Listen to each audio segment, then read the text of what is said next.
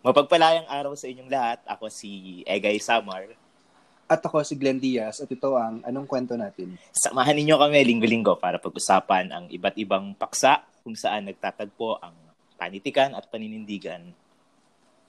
At para sa aming ika-anim na episode ngayong linggo, pag-uusapan natin ang ilang bagay tungkol sa happy ending or Ay, or, pagpapatuloy ng episode tungkol sa libog. Hindi. Hello. grabe. Kamusta, Egay? Oh, okay naman. Kumusta ang linggo mo dyan? Sabi mo kanina may na-accomplish ka, natapos mo na ang iyong... Yes! Tapos ko na yung chapter na Ayan. sinusulat. So, mga ano, more than two months ba siyang sinulat. So, ngayon, nandun ako sa limbo na Wag, wag tayong sinungaling na more than two months sinulat. More than two months mong hindi sinulat. hinaharap. Grabe. Hindi, ganun talaga. Kasama yun. Kasama yun. Oo, Pati yung, pag, pati yung hindi pagharap, kasama yun sa pagsusulat. Ayan, sige pa. Ikaw, kamusta? Totoo, totoo naman. Okay lang. Eto, mag-start na ang class. mag-October na yung deadline mo. Ano, Ano, ano na? Huwag ka maingay! Huwag ka Ano na? maingay! Ano na, Janus? Anyari? Pasukan na ulit kami sa Thursday. October Kata? 1 at may, Attention at may klase Ano, ako ng? Thursday. Ha? Attention kay ano, ano, Adarna. mahina yung signal mo. Mahina yung signal mo. Choppy ka, choppy. Ayan. O basta, darating tayo dyan. Matatapos ang kailangang matapos Sige. sa takdang Sabihin- panahon. Sabihin niya sa mga publisher ha. Huwag kang attack. Kalma, kalma. Oo nga. Nasa pandemya tayo. Ano ba? True. Ano yun? The pandemic is not a riding retreat. Sino nga yan? Wala. Delete mo ba yan? Oh, hindi, pang, pang-away ko lang siya sa mga sobrang productive. Buti na lang hindi ako productive. Charot. Okay. Anyway. So ngayon, so last week ay ginulat kita sa topic natin oo, for this nga. week. So this week, mer ah, every week meron tayong topic na pinag-uusapan gamit Mm. ang isang akdang pampanitikan sa Filipino. At sabi ko last week, yun lang yata yung pagkakataon na hindi pa natin napag-usapan prior to recording the episode, yung topic. Gul- Tapos, gulatan. Gulatan happy, portion. happy ending. Oo. At uh, batay sa ating mga pag-uusap bago yung ah, araw na to, at na, nagre-record tayo ngayon medyo maaga, no? Mm. Ah, parang hirap na hirap ka sa paghahanap. Pag-usapan natin yan mamaya. okay, sige. Pag-usapan. Siguro mas appropriate ito dun sa sa text mo, ano. Mm. Sige. parang, ay, oh, Hindi kasi, saka, parang first time to na mula sa mga medyo malalaking paksa. I mean, di ba, ah, libog, um, martial law, etc. Bigla naging medyo specific na ano, happy ending. Oo. So, kaya At interesting saka, siya pag-isipan. oo. Kasi, ah, ayun, ah, parang ito yung isang paksa na medyo mas obvious yung Mm. pagtingin sa anyo, ano, sa sa form, sa That's construction, right. Oo, sa tama, construction ng kwento kasi yung mga topics natin hanggang bago ang araw na ito ay mas mga issue Thematic, talaga ng mga no? usip. Oo. Oo, so ah, so yun. So tama. So, topic next week, ano, epiphany, ganyan. Or twist, conflict. ganyan. anyway, Ay- sige. ayan, Oh, ano, so- yung- ano yung napili mo, Egay? Ah, yung, yung yung napili ko ay isang ah, nobelang comics ano Mm. ni Rod Santiago, yung Agua Bendita. Siguro mas popular itong text na ito sa mga nakikinig sa atin Mm-mm. dahil ah, na- na-adapt ito sa sa sa, sa TV ano bilang ah, TV series bilang ah, soap opera noong 2010 pero bago yon hindi ko alam kung naalala rin ng marami na nagkaroon ng ah, episode sa may weekly series yung ABS-CBN before na Comics Presents at Mm. meron silang Agua Bendita episodes Ah, ano may may okay. may two part yata na na, na uh, on Agua Bendita. Tapos ginawa nga nilang full-blown na TV series na medyo nagtagal ano ah, yung Ang tagal ah, nga nito. oo. nung, nung, nung Agua Bendita na series dahil hindi yata nila in-expect ang alam ko noon ay so ito nga ay parang launch na na ah, series ni Andy Eigenman ano Mm. ah, ah, pero yung bata na characters hindi nila in-expect na magtatagal kasi parang naaliw alam mo naman maraming mga TV series yung Yes. ABS-CBN na Mm. ah, bata yung main character at medyo patok ito, hindi ba? Yung may bukas pa, Mm. Santino, 'di ba? So na ang tagal-tagal din hindi rin nila uh, inasahan na nahaba. So nung nung uh, uh, ginawa yung Agua Bendita so merong bata na character at recently 'di ba nasa na nag-trend pa ito si Cyril Manabat Cyril na, Manabat, na, oo. na dalaga na pala no so Oo. so at 2010 nga pala ito so 2010 yung yung yung TV series uh, hindi nila in-expect ano na talagang papatok yung yung yung character na bata dahil nga dalawa yung role na ginagampanan niya Mm. at parang differentiated talaga yung dalawang Mm. ibang characters na ito so humaba ng humaba parang na-delay ang pag-introduce Nag- ni Andy Parang da, yun nga, dapat, pro, dapat prologue lang yung part niya. Oo, oo, supposedly. oo. Parang tipong kagaya ng usual na ginagawa nila na one week May at most two na, week oh, at most two weeks lang ano yung bata Right, right. pero humaba. So so yun, so siguro popular ito sa mga nakikinig dahil nga naging TV series pero hindi ko alam kung ilan sa nakikinig sa atin ngayon ang nabasa ito at personal ano sa akin Hmm. ay kumbaga may may may malaking kumbaga emotional na uh, content yung memory ko ng pagbabasa nito dahil dati tinalakay ko sa libog yung laro sa baga ito yung isa sa mga nag-abot sila eh, nag-overlap. Although mas Ah, nauna itong Okay. na-publish, yung kauna-unahang issue ng ah, Agua Bendita ay lumabas si Liwayway noong December 2, 1985. At Okay. I think ito yung longest running na comic series nila dahil Okay. lumabas ito hanggang 186 na labas. So Okay. nag-end ito June 19, 1989. So w- hindi pa si Cory, Wow. tapos si Cory na yung presidente. Oo Inabot nito yung EDSA, ano. Tapos special din ito sa Liwayway kasi ito yung unang Rod Santiago na na na Mm. nobelang comics na na-publish nila. At talagang parang binigyan nila ng special na espasyo si Rod Santiago. Dahil special ito sa maraming ah, dahilan. Una, nung panahon na yon, ito yung tanging comics ah, serial na same yung author at illustrator.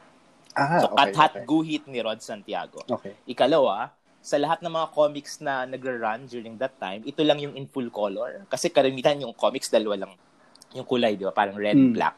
Oo. So ito lang yung colored talaga. At ito lang yung tatlong pages.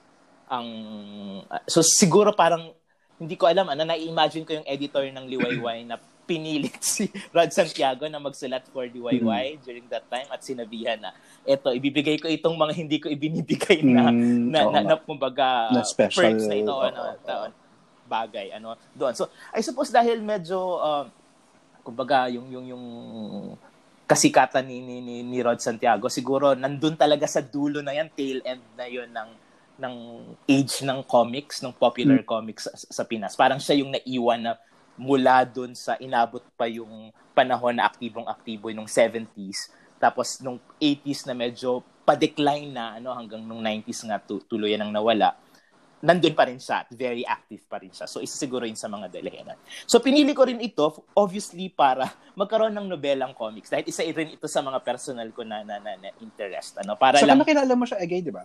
oo, ah, Mm. oh, so, ikukwento ko yung, Ay, okay, ko na ba to?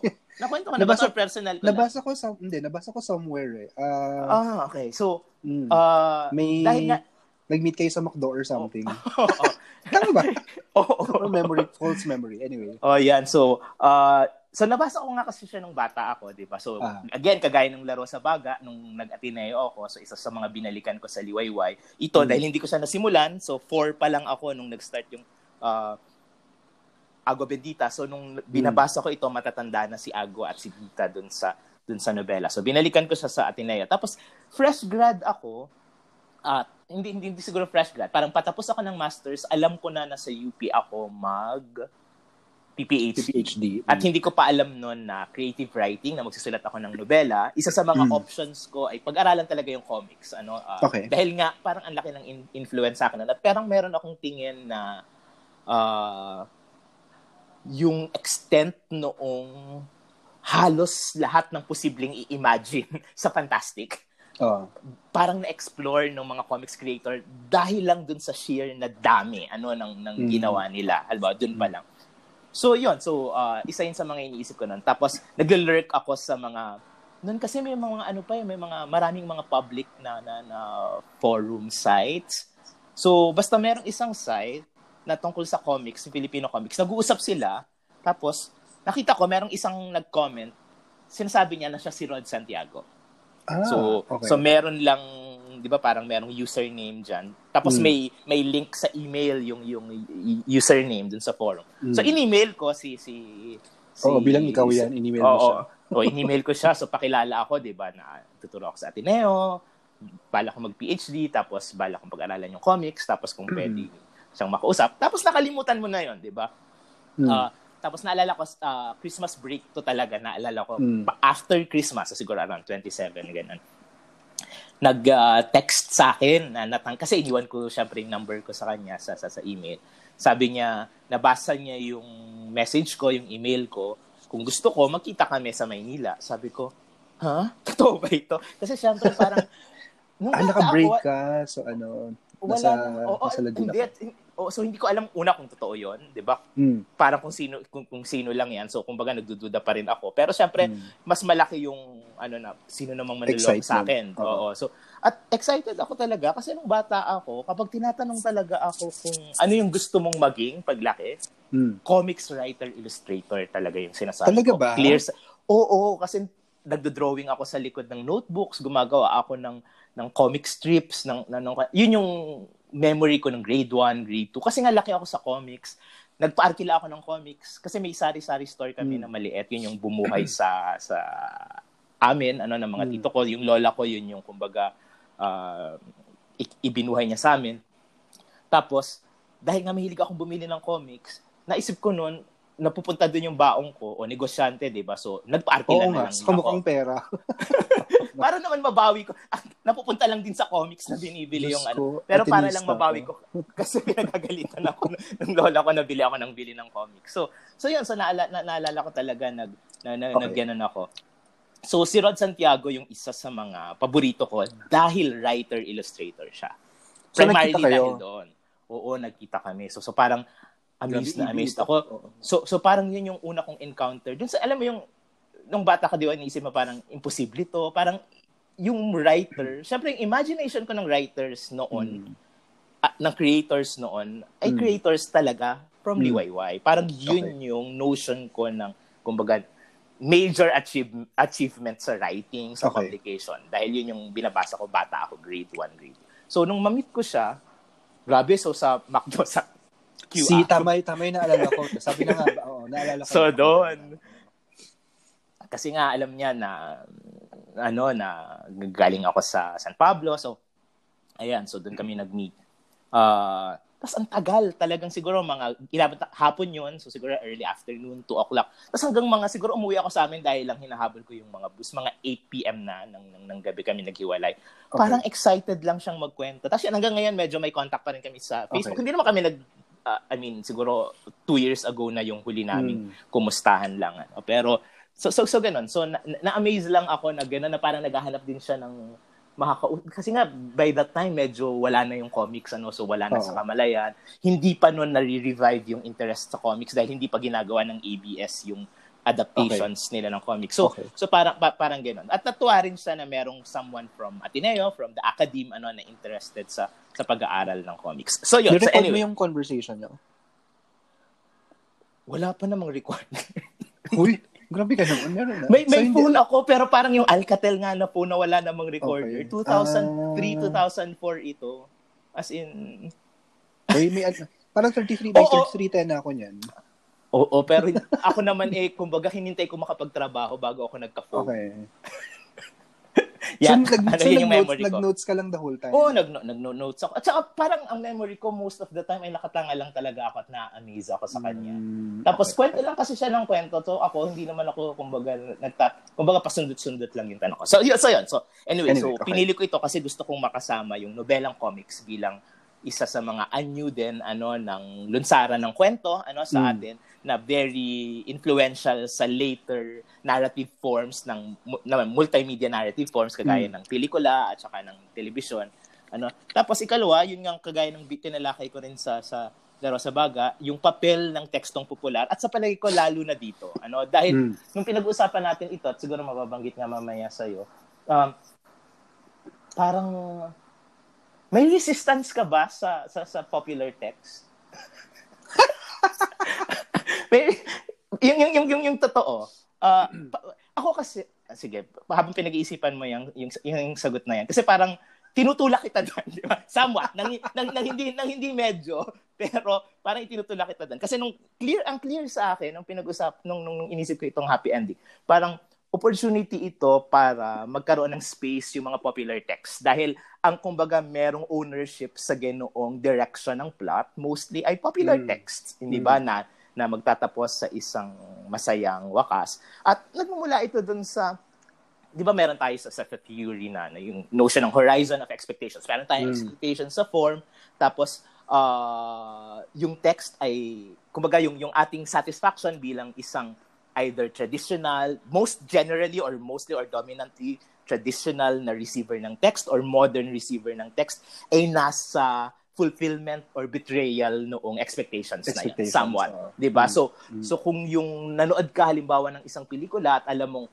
nanood pumapasok ka sa isang romantic na realm, mm. tapos hindi sila nagkatuluyan sa dulo, parang may betrayal ano dun sa mm. ganong expectation at hindi mo magugustuhan or at least yun yung isa sa mapi, mapi-feel mo. Pero yung isang modern na kumbaga sensibilities na at work during viewing halimbawa ng isang popular text or reading ng isang popular text kapag biglang hindi sila nagkatuluyan sa dulo parang may satisfaction naman ano doon sa sa ganoong kumbaga pagbibigay ng unexpected para doon mm. sa para sa iyo pero yun nga so yung yung yung text yung lalo na isang popular text ay parang nagse-set lang ng isang expectations, expectations ano ng, ng at sinusubok niya hangga't maaari na i-fulfill yung expectation mm. na yon ano sa, sa sa part ng reader. So so yan at ako nung pum, pum, pumunta ako sa Ateneo lalo na nung nagsisimula ako mag-aral tapos na-introduce nga ako dun sa sa, sa quote unquote academic na notion ng ng ng, ng literature isa sa mga tas nag-heights pa ako, 'di ba? Isa sa mga realization ko noon ay na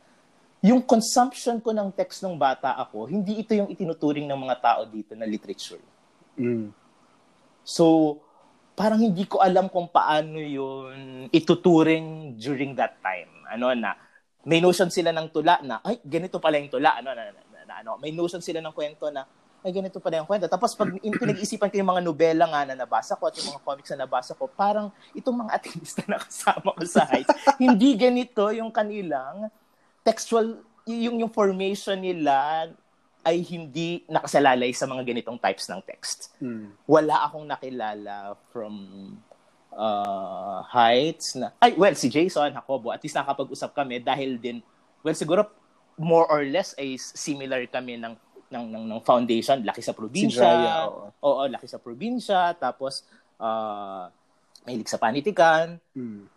Scholar, ano, na, mm. na importante kasi maraming mga laki sa probinsya na mm mga hindi naman kumbaga hindi ga ganun yung exposure ng text kasi kaya nilang I mean, kasi asyendero naman. Oo. Oo, so ang kanilang mga texts ay mga foreign na uh, comics halimbawa. Hmm. So uh, DC uh, Marvel comics na kaya nilang bilhin na sa akin talaga inaccessible up until the hmm. time na nag-college ako at nakakahiram ako sa sa roommate. So so ganun yung ganun yung aking notion until nabasa ko nga si Ma'am Sol at yung kanya si Soledad Reyes at yung kumbaga attempts niya to reclaim mm. yung popular text, popular bilang mahalagang uri ng mga quote-unquote malikhaing akda ano na pwede mm. ring pag-aralan sa sa panitikan. So parang somewhat yung yung pagbasa ko sa mga essays ni Ma'am Sol on popular culture ang nagbigay sa akin ng uh, kaunting tulak noon bilang teacher ha, bilang uh, guro na ba- bakit hindi pabasa ko itong mga to sa, sa mga estudyante ko at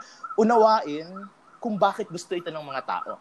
Hmm. 'Di ba? So, so sa palagay ko baka uh, yung yung yung yung 'di ba may, meron tayong mga mga nire-recognize pero hindi ko alam kung yung recognition parang yung recognition ay hindi necessarily moves toward recuperation ano pero hmm. merong mga recognition na merong mga elitist na, na na positions yung mga nasa panitikan lalo na yung mga nasa akademya pagdating sa maraming mga usapin lalo na sa usapin ng estetika hindi ba hmm. uh, o ng kasiningan at uh, baka ang malaking dahilan nito ay yung patuloy pa rin kahit sa loob lang natin kahit na sinasabi mo naman parang vocal ka na hindi dapat ituring yung popular culture bilang isang valid na na, na form din ano na merong sarili nitong mga gustong gawin kahit na merong ganun alam mo or damam pa rin ako at least dama ko ito from certain people ano na may disdain pa, may disdain talaga doon Okay. na ayaw ring aminin which I think is worse ano dahil Aha. lalong hindi, lalong hindi nahaharap at lalong hindi Hmm. na pag-iisipan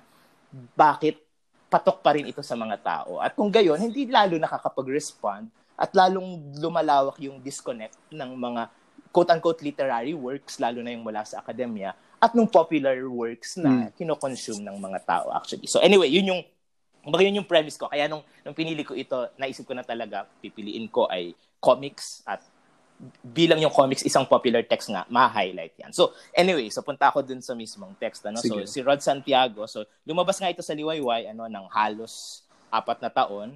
At kilala, familiar ka ba sa mga likha ni Rod Santiago? Or may alam ka? Uh, the Sisters. Sorry. ang, ang, akala ko kasi ang pinaka-popular sa kanya yung Bad Boy. Bad Boy, oo.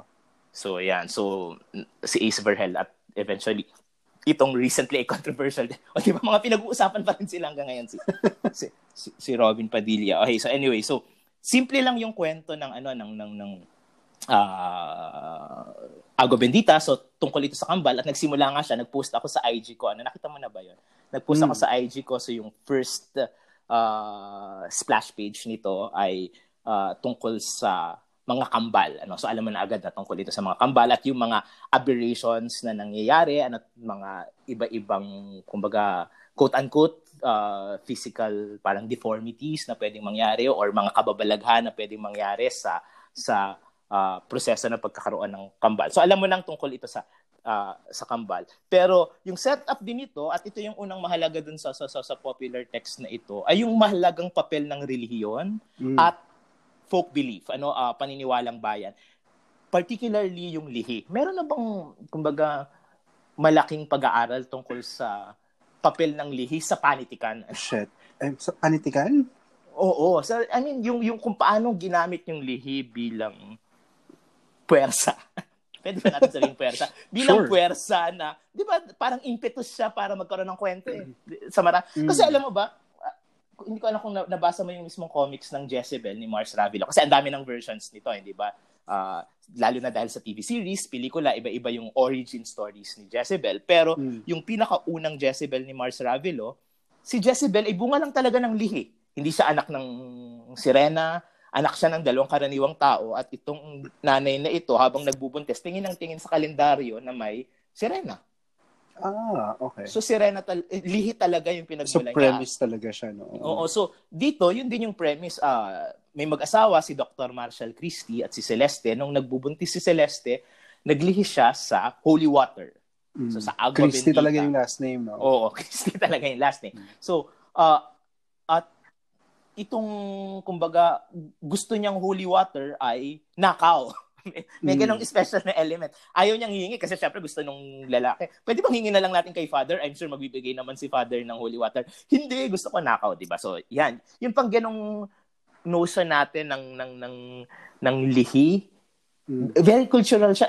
I mean, Asian ba ito na na na na, na Or Southeast Asian? Southeast Asian, 'di ba? Yung tsaka yung yung gano'n na parang dun pa lang sa desire, parang highlighted yung irrationality ano nung Sure.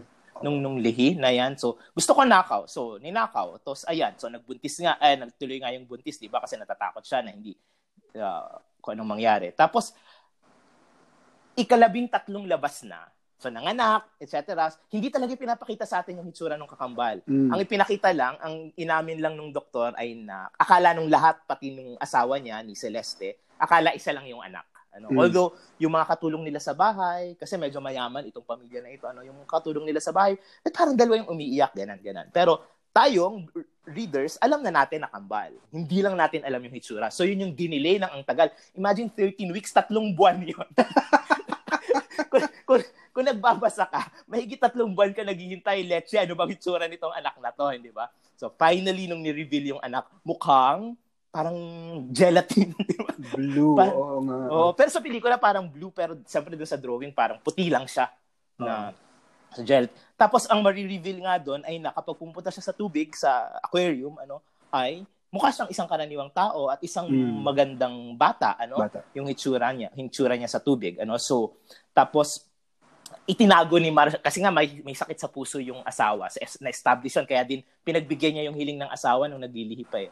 So may may sakit sa puso si Celeste. Celeste sabi niya baka hindi matanggap so itinago niya sa asawa pero ang ang another major reveal pagdating ng ikadalawamput isang labas ay na may kakayahang makapagpagaling si Pagaling. Agua. So noong binulwak niya yung tubig mula sa kanyang gelatinous na nakatawan sa nanay niya. So gumaling ito gumaling so nalaman. So, oh, so doon na doon na napilitang ipakilala ni Marshall kay Celeste yung ina, pero uh, yung yung yung anak niya. Pero itinago pa rin nila kay Dita ano doon sa Kakambal. Pinalaki nila na hindi nagkikita until lumaki sila by by by episode or labas, ikadalawamput dalawang labas. So, labas yung term na ginagamit sa comics, ano, sa issue. So, sa ikadalawamput dalawang labas, pitong taon na sila, lumaki na sila, hindi pa rin nagkikita yung dalawa. Una silang nagkita nung ika-tatlumput tatlong uh, labas. At simula noon, so pitong taon sila, roller coaster yung relasyon ng magkapatid. Minsan okay, minsan hindi. Hmm. So alam mo na yung pagpapahaba ng kwento, mga mga minor sub sub sub plot na uh, mga nangyayari para lang pa pakita yung dynamics nitong uh, magkapatid. Pero yung extent nitong away-bati ng kambal na ito, na of course established to simula, simula at simula na mabait si Agua. Tapos mm. medyo maldi-maldita si, si, si Dita. No? So maldita si Dita. So si Dita, na tinatawag pa nga niyang freak yung kapatid niya talaga. Mm. Ano talaga yung term na ginagamit niya dumating dun sa point na binalak niyang lasunin si Agua. As in, lagyan ng lason yung aquarium. Grabe, no?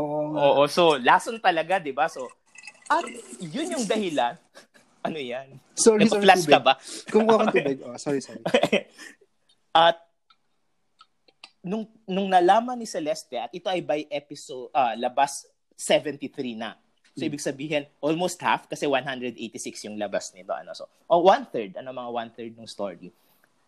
Namatay si Celeste dahil sa sama ng loob doon nung nalaman niyang papatayin ni uh, Dita yung kakambal niya. So parang ito yung isa sa mga major turn ng kwento mm. kasi an, an kumbaga kung kwento ito tungkol sa pamilya, kahit nung time na yon medyo unusual. Either yung nanay papatayin mo sa simula or sa dulo. Mm. Hindi sa hindi sa midpoint oo, oo nung, nung nung kwento, 'di ba? Pero dito sinugi talaga ni Rod Santiago yung nanay. Ano, so ibig sabihin meron siyang ibang direction na gustong puntahan. Uh, doon sa kwento mula sa pagiging kwento ng pamilya. So bago namatay si Celeste, hiniling niya sa asawa niya na paghiwalayin yung kambal dahil mukhang hindi talaga mabubuhay ng maayos si Agua hanggat nasa tabi nito si Dita. At yun nga, so tumira sa rest house sa probinsya malapit sa beach si Agua. Iniwan siya ng tatay niya at si ni Dita sa katulong nila si uh, Tonyang, Tonying, Tonyang at pumunta na sa Amerika para doon pag-aralin. Ano si si si Dita. Naiwan naman si Agua na alam mo yon yung pamartir, okay, naintindihan niya ano na, na, na iba siya, hindi siya makakasama doon sa sa parents niya, sa, sa, sa daddy niya. So naiwan siya. At dito na nagsimula yung parang ikalawang yugto ano ng kwento. Mm. Nung naki-introduce sa atin ang another uh, important character, si Ronnie, yung bata mm. ano na nandoon, nakita niya una sa batuhan sa beach ano. Tapos syempre, conveniently ay bulag. ano si true, true, si, true. si si Ronnie nung bata. So sinabi ni Ronnie na inampun siya ng mag-asawang mayang isda, mukhang ulila na siya, ano so parang may aksidente na nangyari sa dagat, so inampun siya. Ter, uh, tas bulag nga siya. So naging close sila tapos later on biglang malalaman na buhay pa pala at mayaman ano yung parents ni, ni, ni Ronnie so natagpuan siya tapos dadali na rin siya sa sa Amerika para doon ipagamot yung pagkabulag niya. Tapos si Agua na nagpakilala bilang Dita kay kay kay uh, hmm. nung nagbigay siya ng picture, picture ni Dita yung ibinigay niya kay, kay Ronnie ano.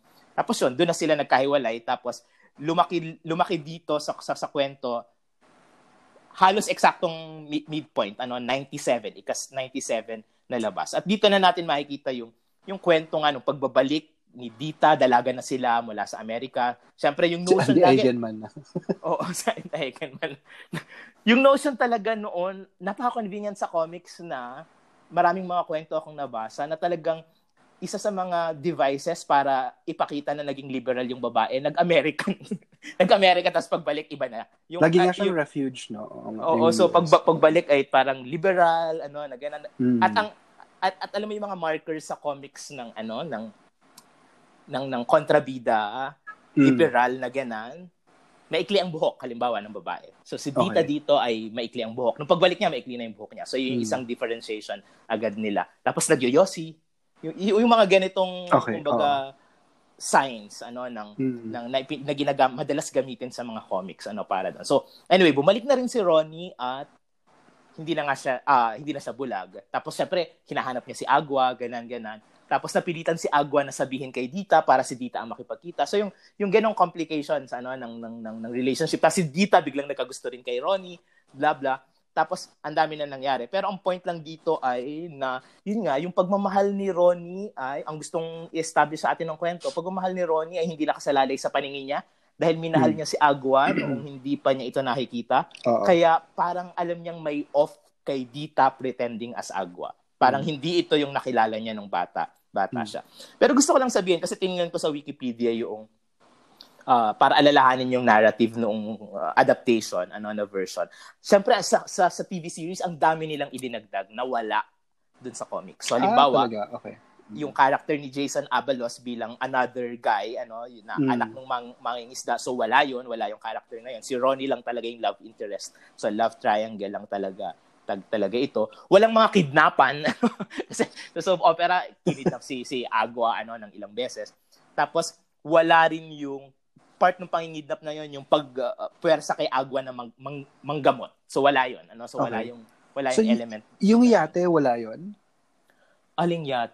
Hindi ko sa series. May, oh, nasa sa TV parang may nangyari sa yate. Oh, oh wala yon. Kung kung wala w- w- walang walang mga yate-yate na na okay. eksena dito. So, so yun. So, basta pagdating sa dulo, ay uh, pagkatapos ng mahabang pagtatago na yan at eventually na, natuklasan ni Ronnie na si Agua kung ano talagang hitsura ni Agua. Na of course, initially yung parents niya ay hindi sang-ayon pero ipinaglaban nila hanggang sa ang dulo nito, ang huling labas ay kasal.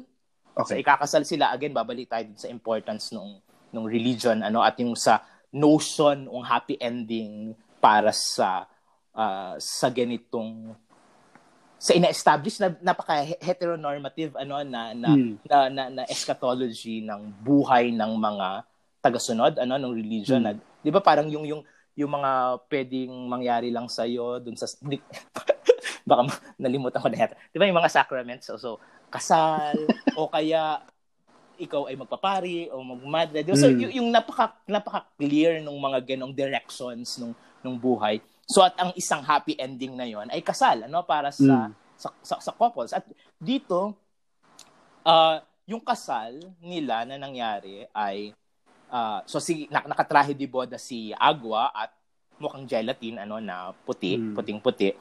Tapos yung dulo na mangyayari, yung last three frames nito ay sa halik, 'di ba? Yung yung hal, paghalik doon after nung kasal at after nung halik, makikitang nagbagong anyo, quote unquote si Agua at naging quote unquote normal, ano? Okay. Nawala na yung kumbaga sumpa dulot nung lihi, ano at nung pagnanakaw hmm. na 'yan. So, yun yung no yun yung notion. Kumbaga ito ay in a sense very traditional na type ng ng isang happy ending sa isang popular text. Na all this time, simula sa simula, rooting ka para dun sa isang clear na underdog, yung uh, na, nasa disadvantage ano, na, na position, hindi hindi siya yung uh, pinagpala sa ang pero ang limitations ng comparison dito ay sa kanilang magkakambalang kasi kung iisipin natin, Oh, napaka-convenient, na, napaka-convenient, 'di ba sa kanilang lahat ng buhay. Madaling solusyonan ng mga problema dahil may pera sila. Oo nga. Kailangan ng malaking aquarium, kailangan ilipat sa probinsya, kailangan pumunta. Parang halos non-issue dito yung mga ganitong bagay. Means, no? Oo nga. Oo. oo, yung pamamaraan. Parang talagang ang problema lang dito ay sa pagitan ng dalawa. So ibig sabihin halos naging parang simbolo lang talaga ng kabutihan at kasamaan ano itong okay. dalawa at magro-root ka lang talaga doon sa ipinagpapalagay mong mabuti na side at gusto mong magkaroon siya ng masayang wakas doon doon mm. sa dulo at sa palagay ko, uh, yung ganito, halimbawa, nabanggit ko kanina yung this day na yan, ano, sa happy ending. Kaya, kaya baka parang hirap na hirap tayong humanap ng totoong masayang wakas ano, sa isang mm. quote-unquote mas literary na, na text. Baka yung kailangan ng interrogation talaga, sa tingin ko, ay hindi yung notion ng pag sinabing happy ending, hindi yung notion ng masaya, kundi yung notion ng wakas, ano na ang mm. ang, ang problematic ay na may wakas, ano na, na ito na yung end, sure. yung declaration na ito yung end at hindi yung mm. declaration na happy itong uh, end na ito. Kundi yun, yung selection ng end mismo uh, ang siguro mas gusto kong i-problematize dahil uh, baka kailangan din naman talaga natin. Napag-usapan natin ito sa ibang paraan, 'di ba? Somewhat mm. last week yung ganoong mas hopeful at least ano na na or revolutionary na wakas, na or revolutionary o na uh, yung faith sa ganoong kumbaga possibilities ano probable na na, na directions ano ng ng wakas. So yon so ayan, so lucky ako dito. Meron ka bang lucky ako sa comics uh, at uh, it kumbaga mas ano lang ato, mas talagang yung selection ko dito bukod nga sa gusto kong pag-isipan yung yung charm, ano, ng ganitong, mm. kasi sinubaybayan siya eh, ng mga tao talaga. At kahit during that time, at some point, may announcement na nagagawing pelikula. Dahil ginagawa namang pelikula yung marami sa mga comics. Pero siguro nahirapan sila kung paano ito i-achieve during that time. Kasi talagang may announcement na dun sa, may announcement na dun sa Liwayway eh, na ginagawa ng pelikula ito, bla bla ngayon, ng bla bla. Tapos hindi nga na, na natuloy. So alam na natin yung pwedeng ibang mga nangyari sa behind the scenes. Pero at some point, uh, yun nga, so ginawa May tanong ako, Egay. Oo.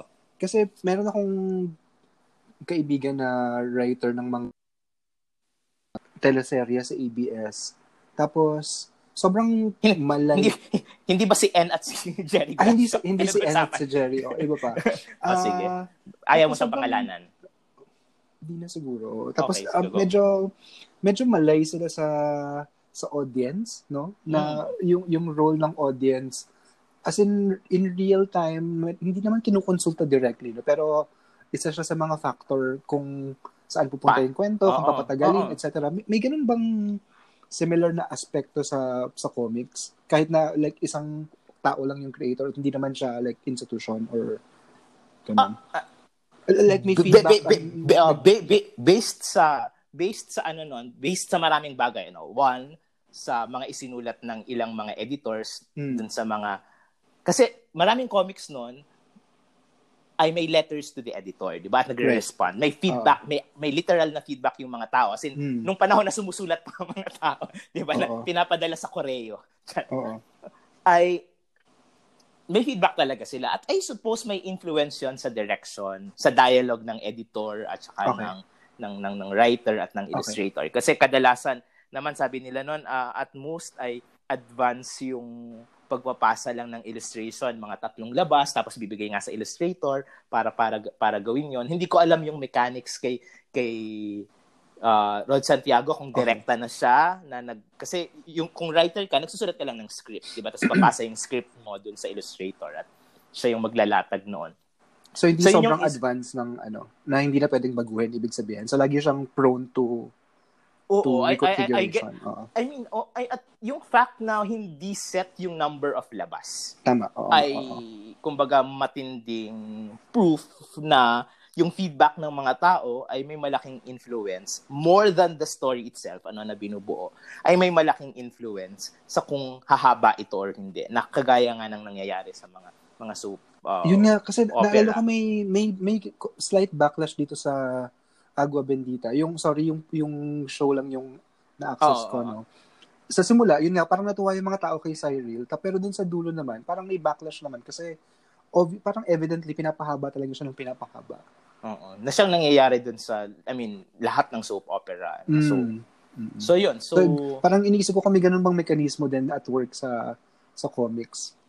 I, I guess bilang isang Meron popular din siguro, text talagang no? Uh, hanggat gusto ng mga tao, hanggat nag-a-appeal sa mga tao ito. At syempre may decision din yung yung yung writer. Oh. I suppose at some point sabi ni Rod Santiago, may iba na akong gustong isulat. Tatapusin okay. ko na to. Siguro meron okay. din naman ganun ano kahit pa sabihin nung ng editor na ano, uh, So yan, ang sumunod kasi dito, isa rin sa mga gusto ko na na, na, na, na comics, yung Anghel ng Demonyo eh, na siya rin yung mm, writer, rin, illustrator. No. Although ang isa sa mga puna, kaya medyo, I think hindi, parang hindi, at least dun sa ibang mga nababasa ko, yung local na mga creators, hindi ganun kapositibo yung reception sa illustration ni Rod Santiago dahil paborito niya kasing depiction ng babae talaga ay halos Caucasian yung dating yung look. Okay. Hindi siya hindi siya kagaya ng mga illustrators na kagaya ni Marty Santana halimbawa na hmm. im- ma-imagine mo na Pinay yung yung yung illustration. Si ano kasi okay. Blonde talaga yung buhok. Talaga? O, tapos Was si Andy ma- mahaba, ma- ma- ma- mahaba, mahaba yung legs, ano. So, okay. so talagang ano, so iba iba yung ano, iba yung style niya ng ng okay. drawing na siyempre gusto rin ng iba no nung time na, of course, ang sinasabi kong mga reception, reception ngayon, ano, nung mga iba na, okay, kumbaga, bumabalik na dun sa mga comics na ito at ina-assess ano yung ginawa. Mm. So, I guess yun yung isa sa mga uh, hindi masyadong ma-appreciate ano sa kanya. At yun nga, nandun siya sa point na ang dami-dami na nilang ginagawa. Pero isa pa rin siya sa mga masisinop yung pagdodrawing kasi makikita mo talaga pabulagsak na ng pabulagsak yung mga later na, na, na comics creator. Siguro dahil pagod na pagod na at ang daming kailangan gawin para mabuhay, 'di ba? Para kumita kasi tinitipid yung ano sa kanila. So, talaga makikita mo mga ulo na lang yung nagsasalita, kung minsan okay. hindi na differentiated yung mga mga, mga itsura. Un- unlike noong talagang nung mga time ni na coaching, talagang grabe yung details, ano, kahit sa background. Kapag nakita mo hmm. yung illustration, talagang grabe yung mga detalye. So, yun. Hmm, so, ito okay. ay, yan. So, kumbaga, sinare ko, ang sinare ko talaga dito ay ang happy childhood. so baka yun, yun ang baka yun naman ang ano niya no, ang meta point niya no. Parang yung ano bang happiness ang na-produce sa sa iyo mm-hmm. bilang magbabasa no. Tapos happiness din naman yun. Okay. Oo. So yun, so ikaw, ayun. ah, pagkatapos ma- na Sige. pagtitika hmm. at pagkatapos True. ng iyong proseso ng pagpili, so anong finally Sa tingin sa tingin ko ma, medyo matat matatouch ko yung sinabi mo tungkol sa wakas bilang ano mahalagang component ng happy ending o yung mm-hmm. ending bilang kaya, isang kalahati rin. Mm-hmm. Yung naalala ko, may isang workshop class kay, kay Sir Butch nung MA. Si uh-huh. Sir Butch yung nakita ko sa sa uh-huh. the other day. Sorry, hi Butch. Hi Sir Butch. Talaga? Na hindi ko binati. So, Nag, ah, okay. Tatanong ko sana anyway, kung nagbeso-beso kayo.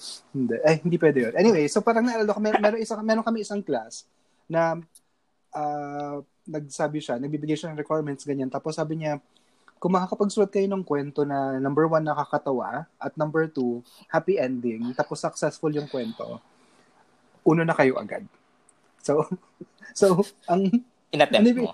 Ano ibig sabihin? Siyempre, hindi. hindi ano, ano ibig sabihin nun? Um, manipis talaga yung tradition, no? I mean, ng, ng humor mm-hmm. sa sa Philippine fiction and English. Tapos siguro, yun nga, challenging talaga yung happy ending sa tradition na to, no? Tapos, ayan, mamaya pag-usapan siguro natin yung pag uh medyo pala kayo ka, kasi uh, suggestions. So, so, so, susundutin, susundutin ko yung tanong, mm. ay, susundutin ko yung sinabi mo nung related sa sinabi ko ng, kumbaga itong pagko-conflate ko sa utak ko ng literary, quote-unquote, literary at popular text, mm. ano. Uh, meron ka bang maituturing na work in English na totoong popular? Alam mo, parang every every episode meron kang shade sa hindi. English, no? Hindi. Hindi. Ibig sabihin kasi, kasi nga, may conflations doon, di ba? Mm. Doon, doon, doon, baka, baka, nung sinabi mo kasi na, bak, parang walang ganong tradisyon ng Hindi, yung, yung, yung English specific, talaga. Specific sa Philippine fiction in English, ang ibig kong sabihin. Oo nga, oo, oo nga sa, sa atin nga, so sa atin nga, sa Philippine oo. fiction in English, meron bang story or work na mako-consider. Hindi, I, I mean... The Quiet Ones. sa, sa recent memory, parang pag walang babanggit ng Bob Ong na walang may kilala kay Bob Ong. Mm. At siguro parang more than half ng makaka-encounter ko ay mm. may nabasang at least isang Bob Ong po. meron. Meron, meron bang sa ganon sa English? Ano kaya? Uh, Gusto ko lang malaman. Rizal? eh, si Bob Ong kasi hindi siya ni-require ng school eh. Di ba? Okay. So hindi siya binasa sa isang context na Feeling ko so, pinakamalapit so, na si ano, si si Ichi Batakan, yung smaller and smaller mm, circles pero not even. No? Mm, so okay. At dahil din na-adapt siya sa sa big screen. Okay. So yun. So I mean, So, ang point mo ba wala? Yan. Okay, sige, wala. Oh, hindi, ang, ang point ko, ang, point, ang point ko, hindi. Marami pa ang kailangan mangyari sa mundo para maging masaya ako. Pero ang punto ko, baka, baka y- y- nag-uugat din talaga dun eh, na yung, kumbaga, yung, hindi sa reception ha, kundi hmm. yung awareness noong mga uh, nagsusulat in English na hindi naman, oh, at, at na hindi, na, na walang intent talaga, consciously or unconsciously, walang intent ng isang mass at popular na consumption. Sure. Or, hindi ba? Yun nga, na mag-isa lang siyang lumilikha, no? hindi naman. Pero yung sabihin, iba talaga yung conception ng audience, ng, ng sure. I mean, kahit pa ini-imagine mo na ito ay para sa mga tao, quote-unquote, para sa mga tao. Mm. Pero alam din ng unknowing self mo na hindi talaga Uh-oh. dahil dun sa choice ng language. Mm, gets. So, bak so baka, baka ganun. Anyway, so yun, sundot lang. Anyway, meron ako mga... Nayayamot ka grabe, na pa. hindi, sobrang, sobrang laking sundot kasi yan. Oh. Anyway, so, hindi, malaking implications, ibig sabihin. Um, so, mamaya may mga ipopropose akong iniisip kong dahilan or paliwanag ah, okay. tungkol sige, sige. sa kawalan ng happy ending, no? So, yung uh-huh. napili ko ay kwentong Higher Orders ni John Bengan Nabasa mo na ba ito dati? Ah, uh, hindi pa. Pero okay. Ngayon, ngayon okay. nabasa Anyway, so lumabas to sa lumabas to sa sa Free Press noong 2004 tapos nanalo ng uh, sa sa Free Press Awards. Una ko tong nabasa sa Horde of Thunder na yung part 2 na anthology ni ni Hemino Abad. Jimmy so, Abad, oh. Uh, tapos kabilang si John kasi itong si Jimmy bilang anthologist, nilalagay niya yung mga birth, birth So parang year. nabasa ko pala to. Ay, sure nabasa so, mo to? Oo, oo, oo. Nilalagay niya yung, yung mga birth year after ng author. So, parang ang hirap magsinungaling tungkol sa edad. Anyway, so, Oo. so ma- madaling... At isa sa pinakabata. Madaling matukoy nga. Oo. Si, si John, isa siya sa mga pinaka... Actually, pin ko siya yung pinakabata. Parang para kasi yung pinakabata, no? 84 yata si John eh. Or 85. Okay. 84. Anyway. So, isa siya... Yung, as in, kahit na nagsisimula pa lang ako magsulat noon, parang sa kanya ako nag-identify dun sa generation nila ng ng writer, no? So, uh, at yun nga, parang pinaka-interested ako dun sa sa kanilang mga ginawa. So, tas over the years, naging familiar ako sa sa body of work ni ni John na karamihan, if not all, ay set sa Davao City kung saan siya mm-hmm. nakatira at nagmula. Tapos pumapak sa, sa Davao Death Squad in some mm-hmm. in some manner or form. Mm-hmm. Tapos pinaka, pinakakilala siguro at tinuturo sa klase yung, ako tinuturo ko personally sa klase yung Armor na kwento ah. tungkol sa, sa isang bakla na sumali sa isang beauty pageant. Tapos nasa paligid niya yung banta ng, ng Davao Davao Death oh, yeah. Squad. Tapos sa tingin ko yun yung contribution ni ni John. Hindi pa hindi pa lumalabas yung libro niya. Uh, yung unang libro niya. So, pero parang yun ang pinaka-contribution niya ngayon pa lang, no? yung exploration ng uh-huh. mundong yun. Nakilalang kilala niya kasi yun nga, no, nagsusulat na siya tungkol sa DDS bago pa nako-op ni Mocha Uson yung DDS, no? 2000, True. early 2000s to, no? Nung True. sabi niya, uh-huh. at syempre kinausap ko siya kagabi bilang kala mo ikaw lang, kala mo ikaw lang yung nakamit sa author. Oh, na-meet ko din yung author many times. so, nakainuman so, mo din. Hindi naman kayo sa QAV somewhere else in QAV nakita. Joke. Maraming lugar. ah, maraming lugar. Pilipinas. Oo, Pilipinas. Saan. Uh, so, so yun, so, kilalang Hello, kilala niya. John. Tapos, nakikinig ba, nakikinig ba sa atin? Siguro sa episode na to makikinig sa atin si John, ano? Dahil sa, alam ay, na pala oh, niya saka, nabanggit niya na pakinggan niya yung history episode.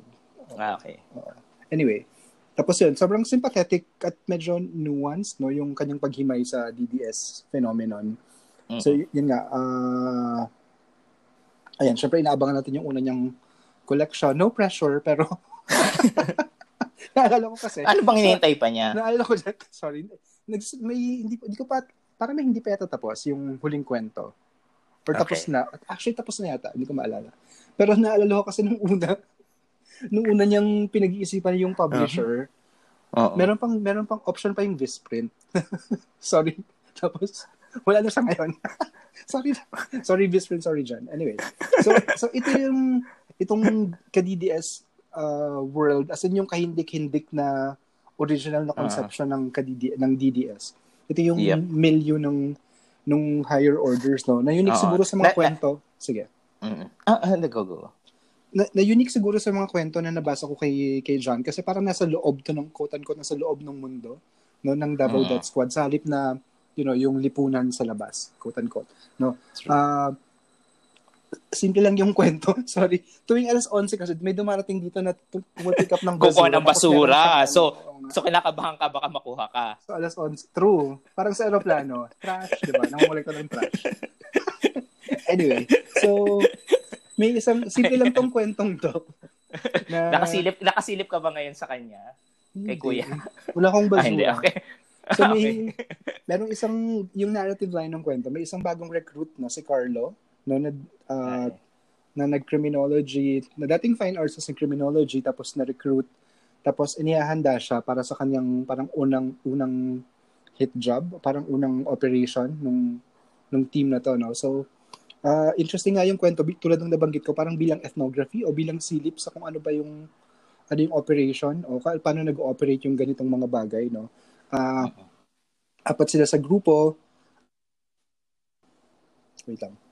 Tapos yun, yung, yung dalawa yung parang pangunahing gagawa ng trabaho, si Carlo at si Ellie. Tapos interesting dito dahil first person siya, pero merong you na character na directly addressed. No? Tapos yung you ay si Ellie, no? Uh, mm. Tapos yun nga, tapos si Carlo yung first person na nagkasalaysay. Tapos may isa pa, may dalawa pang character si Lorejo at si Ramirez. Parehong apelido, apelido to Egay, no? Lorejo Mukha, at oh, Ramirez. Oh, okay. Na parang magsasabing lookout. Parang sila yung medyo thunder sa sa grupong to. Mm.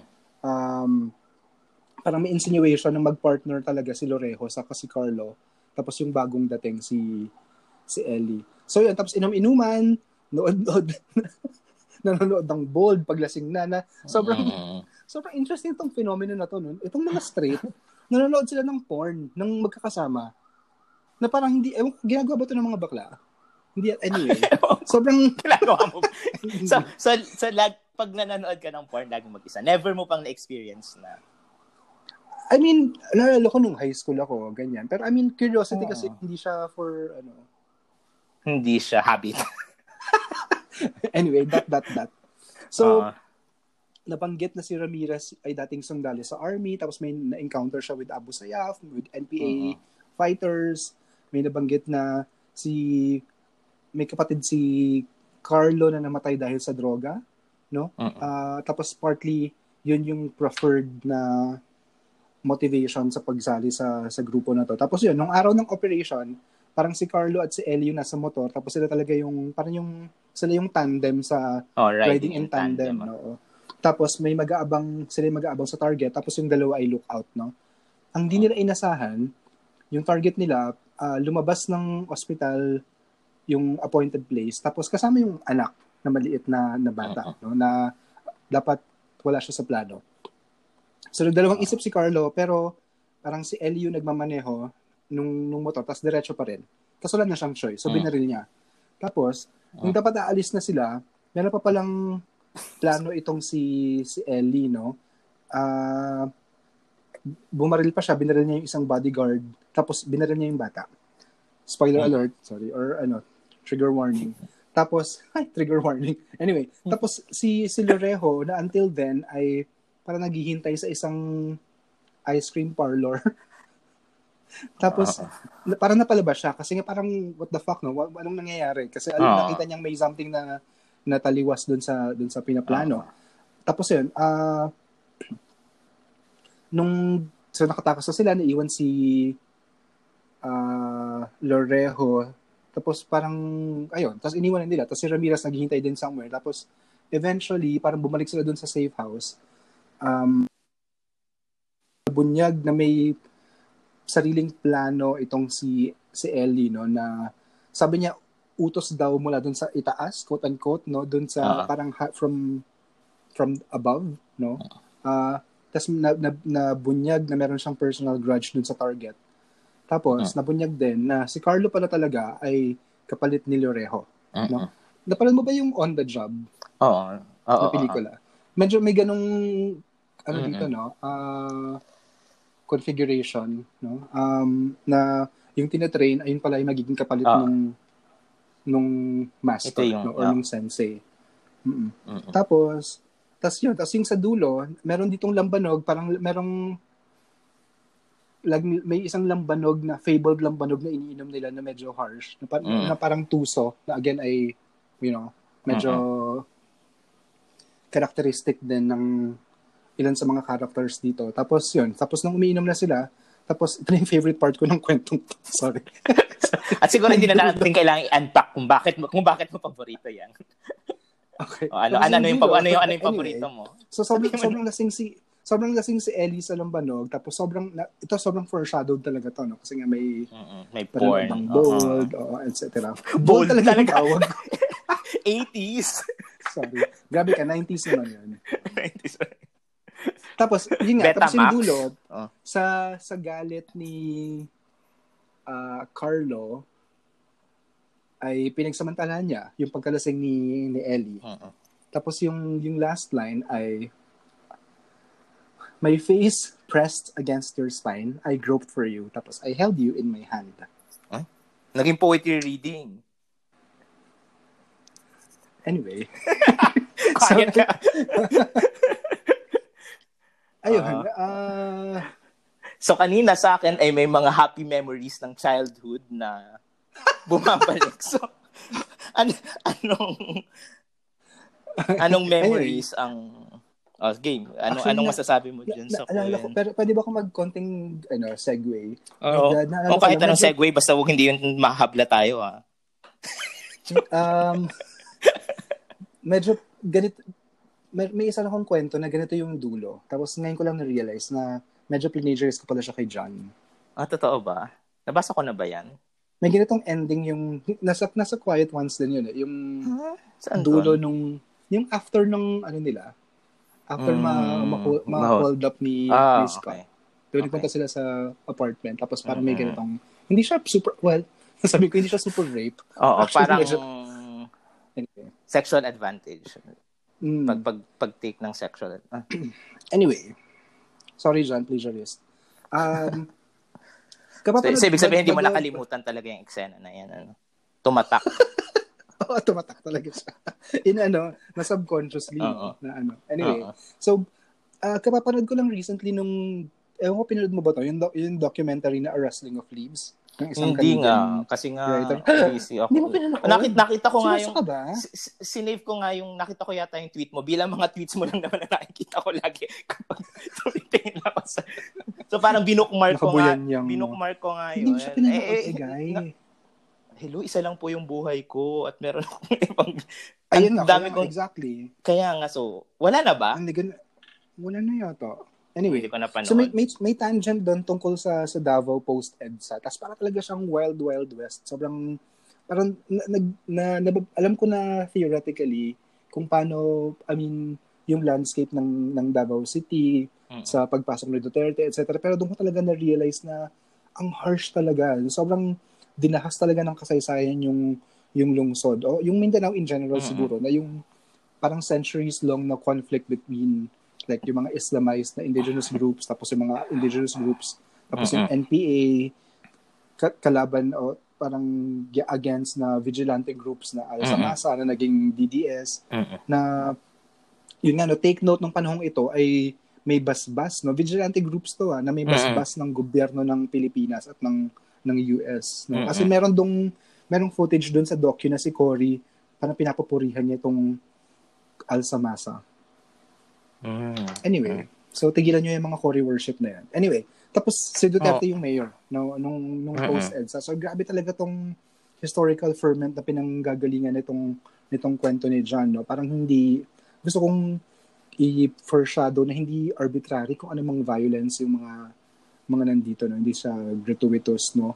Uh, ayun, halimbawa, mm-hmm. may, may bakas dito ng ng, ng ganitong kasaysayan. Halimbawa dun sa nabanggit na sundalo character or ex-sundalo character, si Ramirez, na may naka-enkwentro na kadre ng NPA.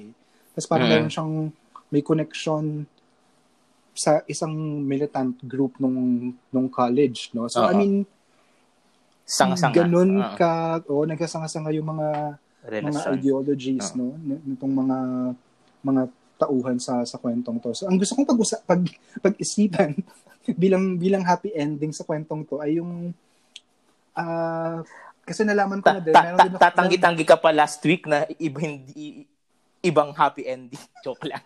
Nag-isip din ako, pinag-isipan ko din yan. Sabi ko, meron ba happy Meron ba akong kwento na nabasa na may masahe-masahe? At meron akong So, ayan na nga. Yung... So, ang dating unconscious ay naging anyway, conscious na. Um, tapos nung nalaman ko na parang popular text yung pinili mo, parang gusto ko na mm-hmm. ngayong pag-isipan yung itong notion ng happy ending nga in the modern Uh-oh. in the modern sense no Uh-oh. kung uh, paano ba siya naiiba no yung happy ending sa modernong tradisyon ng Philippine fiction sa Ingles uh, bilang iba sa fundamentally sa sa notion ng happy ending sa pwede ba sa, sa, sa tawaging folk narrative yung comics um, or popular oh popular popular text talaga hindi siya folk ah uh, paano ba Uh, folk sensibility? Pa, oh, folk sensibility. Kasi parang ang imagination ko kasi pag folk narrative ay hindi... Oral, oh, ganyan. Hindi. Yung hindi mediated primarily ng isang individual na creator yung ano. Although, okay. siyempre, ay driven ng, yun nga, folk sensibility yung creation. Mm, okay.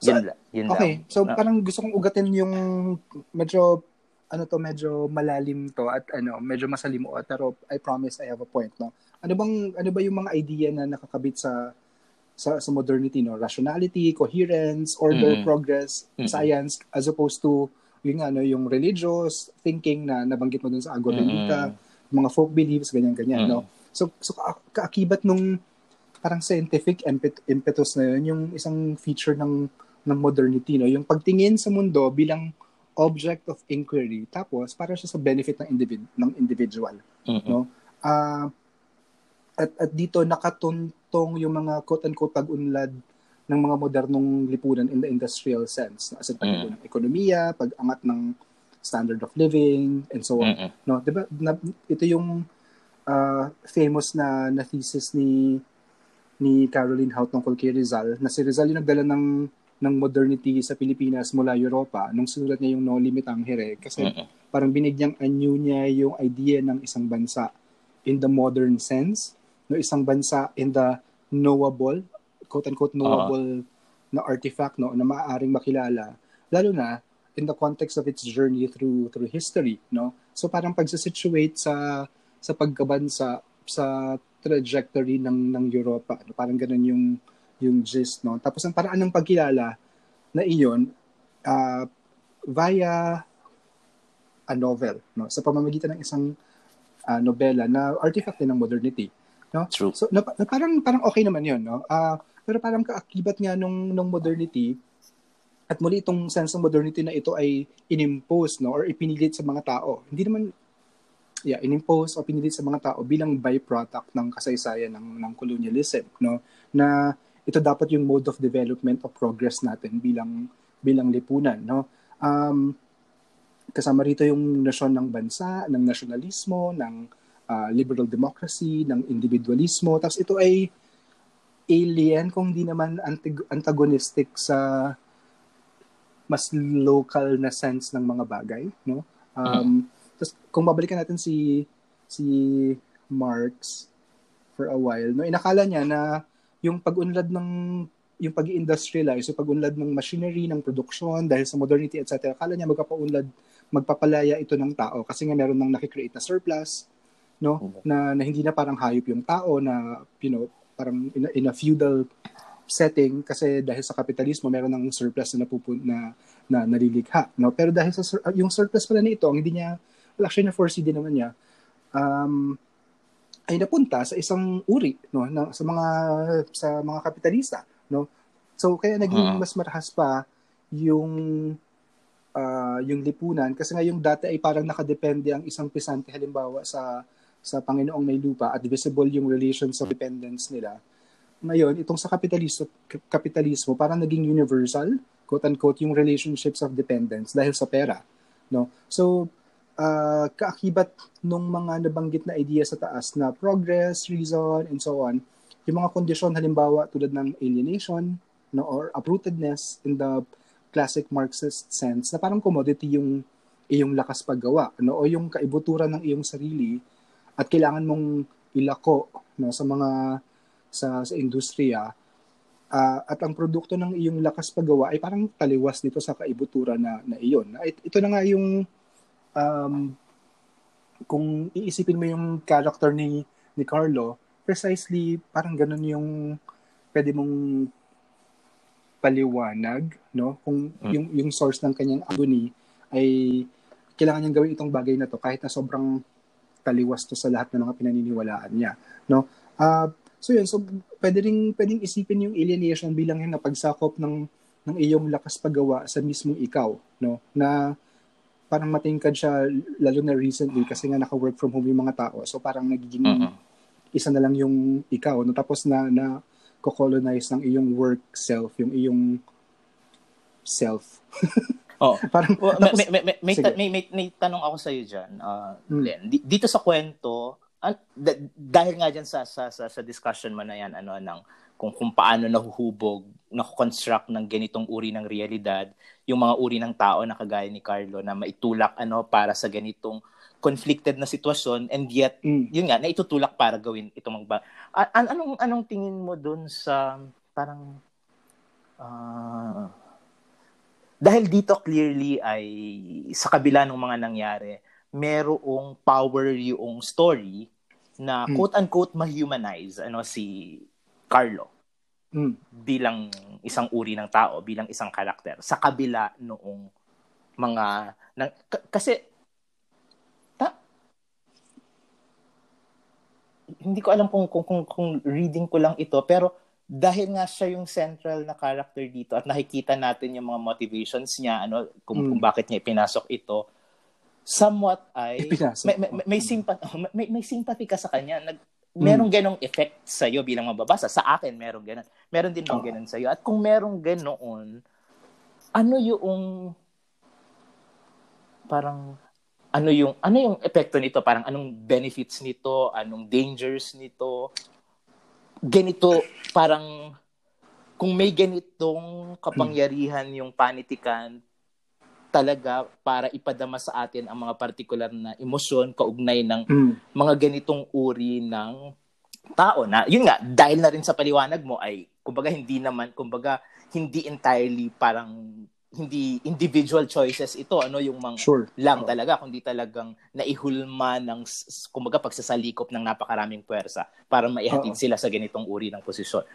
So at Actually, yun, mag- yun yun yun hmm. somewhat yung gustong masabi ng kwento pero yun nga parang kapag nagtipon tayo ng napakaraming mga ganitong kwento ng mm. ganun kasi sabi mo isa ito sa mga kwento niya na talagang pumasok doon sa mundo na yon ano ng DDS mm. ng original na, na DDS na yan mula sa punto de vista ng nasa loob so ano yung mga kasunod na hakbang parang yun yung yung punto sure. ko parang after basahin pag pinoproseso kung nasa klase halimbawa paano mm. ipoproseso yung ganitong kwento? Kung halimbawa may mga teacher din na nakikinig sa atin. Kaya kaya egay crucial sa akin yung ending ng ng kwento mm-hmm. nito, no? Kasi mm-hmm. yun nga no, um throughout the the story kung parang may meron ng puwersa, no? Parang mabigat na na puwersa na nag-animate sa mga actions ni pero siya, hindi mo naman pwedeng sabihin na para siyang zombie dito. Hindi naman no, hindi, kasi hindi parang naman yun, naman, yun naman yung extreme na na reading, oh, oh, yung, yung overdetermined na oh, oh, dahil working course, class ka, ito yung pag-iisip mo, ganito yung consciousness uh-huh. mo. No? So,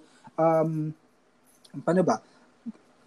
Ang siguro establish ko muna yung uh, di ba nabanggit last time na yung martial law ay expression ng ng capitalism no so parang yun nga no kung pinag-usapan natin yung turn ng modernism sa sa Pilipinas sa pagdating ng modernism nung like one century late, oh, yeah, one century later, in the 21st century, kung kailan siguro set yung yung kwento na to, no, parang talagang pera na lang talaga yung or malak malaking pwersa yung pera na nagpapainog sa sa sa lipunan. Tapos meron pang ayun nga, no, parang may authoritarianism pa na na na nagaganap, no.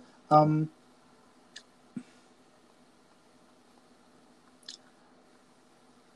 bago bago ko puntahan yung dulo, yun nga, medyo may konting daldal pa. Okay lang ba yun? Oh, go, go, go naman, go, go. Promise go. may... Kahit marami. okay. Na, yun nga, no, uh, parang ito nga yung bagong yugto or bagong expression nung nung sistema talaga na parang hindi naman talaga makatao yung sistema no yung kapitalismo talagang ano naman wala talaga siyang pakialam sa tao no uh, yung, yung buhay talaga ay oh. arbitrary sa sa kapitalismo no i mean na, na kung yun nga no um hindi hindi ka man oh, pagsusustain at pagpo-propagate lang talaga ng kapital. Ng kita, ng kapital. Oo nga. Uh. So, kahit hindi ka man direktang pinapatay ng, ng, sa pamamagitan ng baril, no? parang pinapatay ka naman in some other in some other uh. way no na legal no uh. or, or or mabagal no ito yung sa, sa US kaya sobrang sorry mga Americans no pero sobrang fascinating talaga nitong pag-unfold ng krisis sa sa US kasi 'di ba sobrang well funded nung kanilang policing infrastructure uh-uh. tapos ang, ang ang daming homeless, ang daming underfunded True. na mga bagay, etc. So talagang decision talaga siya na na maging na maging ganito. No? Uh, At ang dami-dami ng doc, docu lang, na, I mean, na hmm. easily accessible. At I guess pinanood din naman ng mga mara. Ang daming-daming docu na nagsasabi na yung yung digmaan mismo ay isang capitalist na enterprise. True, true. Kaya hindi siya matatapos. Pero, Matap, kaya pa, endless talaga siya. Oo, kaya, pero parang tinanggap na lang din natin diba? Diba? crazy, crazy talaga siya eh. So, parang sa tingin ko, ay, aabot na ako sa happy ending. Uh-uh. So, sa, sa tingin ko, parang habang yung mundo ng kwento ay mundo ng kapitalismo, ang, ang happy ending ay lagit-laging pansamantala o, o provisional, no? Parang mm. winasak, ewan ko kung ano to ha, um, overreach. parang parang uh-huh. winasak ng ng modernity yung capacity ng mga wakas para maging transcendental in the in the philosophical in the philosophical True. sense no na, na kahit ito nga yung pamagat nitong kwentong to no na parang higher orders na parang may tinutukoy na isang disembodied at universalized na quote higher order no na galing uh-uh. sa taas no na laging nababanggit bilang ultimate source ng authority kahit na um ano ba to kahit na sobrang harsh, no, kahit na sobrang violent, na parang ganun talaga yung kapital, no, uh-huh. parang eh ganun talaga, no, parang uh-huh. tinatake siya bilang uh, commonsensical o na parang yun lang talaga, no, parang likas, no, o natural. Uh-huh. Na, sa, sa Pilipino o sa Tagalog, ganyan yun, 'di ba? Yung ay galing sa taas eh. Uh-huh. Y- yung yep. pag pagpunto sa ganong hierarchy na I suppose um hindi naman egalitarian yung pre-colonial na lipunan, no? Pero parang oh. walang hindi hindi ganito ka rigid at ganito ka violent ay ay, ay or yung, or or hindi pag, ganon ka invisible hindi ganon ka sure. invisible oh. yung yung nasa taas mm. Um ayun na pa, parang hindi mo pwedeng baliin no kahit hindi mo naman matukoy yung pinanggagalingan no yun nga parang invi- sobrang sobrang invisible nga no so so kung kung usapin ng ng katapusan, naalala mo yung pronouncement ni ni Fukuyama, yung yung end of history, no? Na laging yeah. napopostpone, 'di ba? Ang joke ay palaging okay. laging napopostpone, no? Na True. sabi niya yung yung Western liberal democracy na art- artifact ng modernismo ay parang dulo na ng kasaysayan, no? Na na final form na siya ng mm-hmm. gobyerno o ng ng kaayusan ng ng lipunan. So, uh, yun kasi yung vigilante justice na sentro sa na central sa kwentong ito ay nakaugat sa actually sa pag-survive ng kapitalismo no na, ay nakaugat sa mm-hmm. low intensity warfare na or vigilante justice yeah. na dinevelop sa US noong noong Cold War liba, laban sa mga kalaban ng ng kapitalismo. Mm-hmm. So talagang siya, yun talaga yung invisible na na dambuhalang infrastructure dito sa mm-hmm. sa sa kwentong to. No? So parang kahit anumang Pao paghahanap ng ng ng kaligayahan, parang lagit-lagi siyang nakukulong sa mga ganitong totalizing na mga na mga sistema, no? Uh, at parang ngayon or sa konteksto ng kwento, parang dapat magkasya muna tayo sa mga individual at mga professional na tagumpay bilang bilang happy ending. No, parang kailangan kumuwala muna uh-huh. dun sa totalizing na system na yun bago mag sobrang revolutionary yung mga kaya sobrang iba yung revolutionary ending ng mga revolutionary na, na akda, no? Kasi talagang mm. binabasag talaga nun yung yung ganitong mundo, no?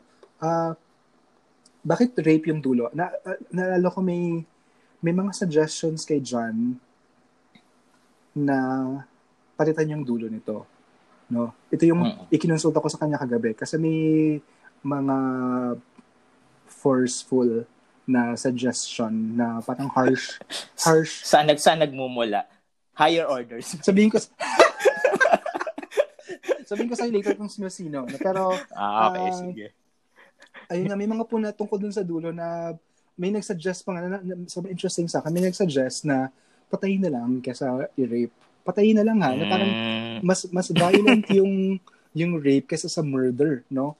Uh, pero yun nga, adaman siya sa, sa ending na to, medyo malakas yung parang happy siya, no? Na pa, sa, sa tingin niya satisfying yung yung ending. So parang may rush, no? So parang in the context of uh, the narrative, parang kailangan ng ng ganong ending. So sa tingin ko, kasi, at ang ino, ang objection ng mga tao yata o ng ilang tao, ng ilang nakakataas ay yung yung violence, no? Yung violence, bakit ganito yung uh, parang unmitigated na violence sa sa dulo at ta- parang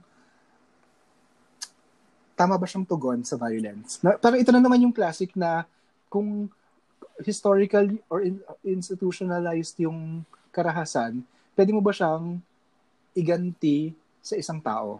May, may ganyang classic na ano uh-huh. na uh, debate, no? Um. So sa, sa tingin ko mabilis ang at sobrang ano ko doon. Um, malinaw sa akin na yes.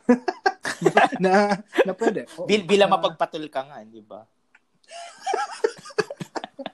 anyway. Hindi ko kaya. Grabe ka. Ang dami mong lead ngayon, ha? Anyway. Hindi naman. Grabe. So, sa tingin ko lang mabilis ang critique ng structures. Yung na, no, nabanggit ko yung uh-huh. Yung specific na violence ng ng act na to, no. Na, nabanggit naman natin dati na uh, parang kailangan nga tama, parang tulad ng sa nabanggit mo dun sa last last week, no. Parang kailangan natin ng mga sulyap, no. Kailangan natin ng mga sulyap, kailangan ng puwang, bigyang puwang sa imagination natin, yung mga mga ganitong tagumpay, no. So, kung kung critique yung story or uh, engagement siya ultimately sa mga magkakakawing-kawing ng ano phenomena na machismo, kapitalismo, pasismo, etc. Parang ano ba yung dulong yon no? Parang parang mangingi pa ba tayong hingin sure. yung ganyang dulo no? Um uh-huh. sa bigat ng mga ng mga historical forces na nagtagpo sa sa pagkatao ni ni Carlo no na sobrang dehumanized siya actually up until that moment no um kaya, yun nga, parang sa, sa buong kwento, na-regale lang niya yung agency, sorry, ayoko ng word uh-huh. yung agency na yon at muli, uh-huh. ay individual to, no? At individual, tapos parang Firik yung, yung victory na to. Kasi nga, parang, anong, na-imagine mo ba yung aftermath nito? Sobrang daming consequences siguro nito, uh-huh. no? Sa, doon sa kanyang, sa kanyang ginawa, no? Pero parang, uh, kailangan niyang gawin siguro yon kasi nga, parang yun nga, yung, yun nga, kung, nasadlak tayo sa sa individualism na you know na bilang harsh na na kalagayan baka kailangan namang gamitin iyon no towards um critiquing or trying to dismantle this this system Ayun. Tapos in, in, sa, sa isang meta level, baka oh. iniisip iniisip ko rin na yung mismong act ng pagsusulat ni John, sobrang ano nito, sobrang corny, no? Na, bilang bilang lubog dun sa historical moment na yon ay you know, pag isa ding act ng paghahanap ng ng happy ending. Anyway, Totoo. yun lang. Uh, may, siguro para synthesis ng dalawa na pwede mo bang sagutin? May nagtanong sa akin kagabi. So, sinasabi mo ba na mas madaling magsulat ng mga unhappy endings? Mas madali, uh, better or easier? So, mas, mas ma, mas okay ba or mas maigi ba, mas mainam ba at mas madali na magsulat na lang ng happy end, ng unhappy ending?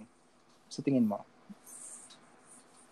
Hmm. Kasi yung parang sa atin, parang parang demoral, parang hindi siya na, nagmumula eh.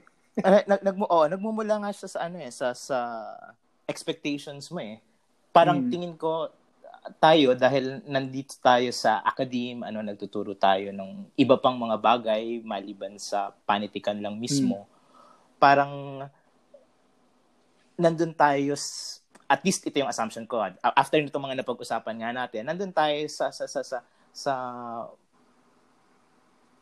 sa pagkilala, sa recognition na hindi okay ang mga bagay. Parang yun yung premise Okay. Kasi halimbawa, natin, hindi halimbawa eh, I mean, I mean, na hindi dahil at dahil hindi okay yung mga bagay, hmm.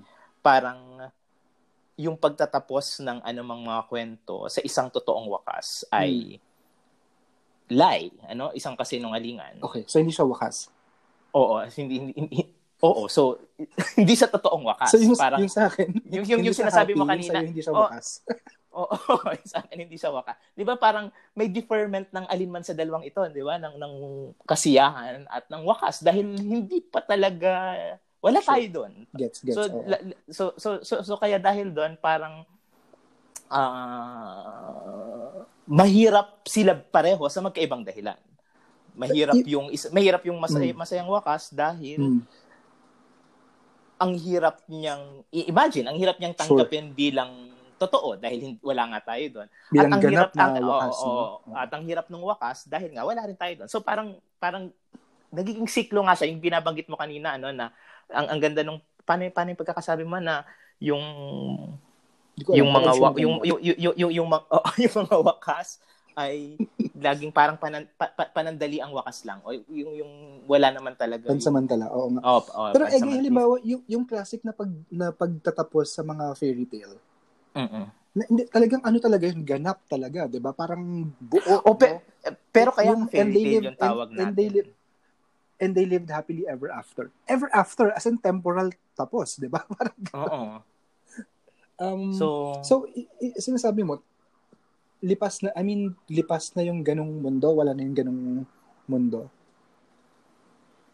Hindi. Ang, ang, ang, ang parang dumating lang tayo dun sa sa sa, sa, sa point na halos imposibleng mawala ng hyper na awareness sa realidad. Ah, gets, gets. Na siyang hmm. sasalamin dun sa na mga binabasa natin. Oo. Mm-hmm. So, kaya parang ang hirap, ang hirap talunan nun. Ang hirap, kasi yung, yung, yung mundo ng, yung, yung assumption natin ng, ng, ng, Siyempre, komplikado pa rin itong mga fairy tales na ito kasi alam natin yung mga revisions din na nangyari sa iba't ibang... Totoo, oo. Sa, sa iba't ibang pan, sa ibang sa, sa iba't ibang panahon, 'di ba? So kung, kung paano, kumbaga na-sanitize din yung marami sa mga mm. ito. So so ang hirap din kumbaga silang maging reference point ng mm. ano ba yung happy ending talaga kung remake lamang din o production lamang din ng remake ng revision ng, ori- yung, ng mga original. Oo. So so 'yun. Pero 'yun, kaya, kaya kaya nga siguro ano, kaya kaya, kaya nga siguro kumbaga mahirap talaga ito. At dahil dyan, abrupt na magkatapos ang episode na to. Oo, oh, oh, dahil basta na lang, 'di ba, magtatapos. Okay. So, so 'yun, so wala. So So 'yan. So ano na? So, parang, so malung malungkot tayo na. Sa bandang huli, ma- sa bandang huli malungkot naman. Hindi malungkot naman talaga parang, tayo. Parang minodify pareho nung akda yung premise, yung topic na. Oo, oo. 'Di ba? Na anyway. impossibility of happy endings. Ayan. So anong topic? Kanina may sinasabi ka sa akin kung na meron tayong way kung paano dapat tapusin yung ano ano ibig sabihin doon, parang may ano rin tayo, may script, ganun. Kagaya sa simula, na parang robot tayo pag, nag, pag nagsisimula. Hindi. Parang ano lang, oh. mga last minute na mga paalala or ano. Oh, you know, oh, yan. Kung... Oh, yan. Go. Oh, ano bang gusto mong ipaalala? Hindi, ikaw meron ka ba? Hindi, na, na, na, na, sana, dahil nga pinag-usapan natin ang panitikan at I guess may isang episode na nabanggit na natin na isa siguro sa mga power ng panitikan ay na pwede nating pag-usapan supposedly ng lahat ng bagay dito. Kaya at dahil doon, sure. pwedeng may mga bagay na maging offensive. At alam mo, isa sa mga sinasabi ko sa mga estudyante at talaga noon, isa sa hmm. mga opening lectures ko sa classes, yung hmm. general na panitikan, ginagamit ko yung tula ni Jose F. Lacabana. Alam mo na, tapos Ateneo pa ako na, di ba, mm. turo. Yung kay Jose F. Lacabana, lahat ng hindi ko kailangang malaman, natutuhan ko sa pelikulang For Adults Only. Okay. Mm na tadtad ng puta yung yung yung, yung tula. Okay. Parang yung simula niya ay uh, ipokrito ang pari pero malinis ang budhi ng puta. So bawat line ng tula ay may may may may, may word na na puta at uh, ang una talagang topic ng discussion ko sa klase lagi ay offense. Parang ano yung offensive sa atin? Parang ilan ang mm, quote unquote mm, mm, na offend doon sa doon sa tula okay. at saan ka na offend sa tula. Okay. O at, at karamihan siyempre ay magmumula nagmumula doon sa, sa sa word na puta. Pero sinasabi ko pa lang din palimbawa parang uh, ang opening, hindi yata yung pari yung opening, parang ang opening ay marumi ang politiko pero malinis ang budhi ng puta.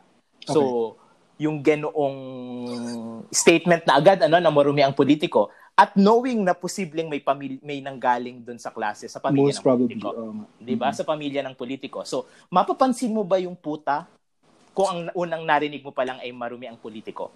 'di ba? Okay. Uh, dito at galing ka sa pamilya ng politiko. Okay. So so 'yun, yung yung ganito na explanation sa kanila na kung may offensive sa atin din sa panitikan, kailangan nating malaman na malaking bahagi ng history ng panitikan ay merong genong Offensive. intention. Okay, okay. okay. Di, di ba? Na para kung mm-hmm. kung hindi ka mang o-offend, para saan? Okay. At dapat clear na yung offense, kagaya nung halimbawa sa tula na yun, ay sa mga supposedly nasa positions ng power. Position, Parang okay. yun, yun yung atake. Uh, politiko, pari, ano, na mm-hmm. structure ng religion. Hay nako, dapat binanggit mo sa pinakaunang episode eh. Pero, ano na, sa dulo na parang happy ending charot. Okay.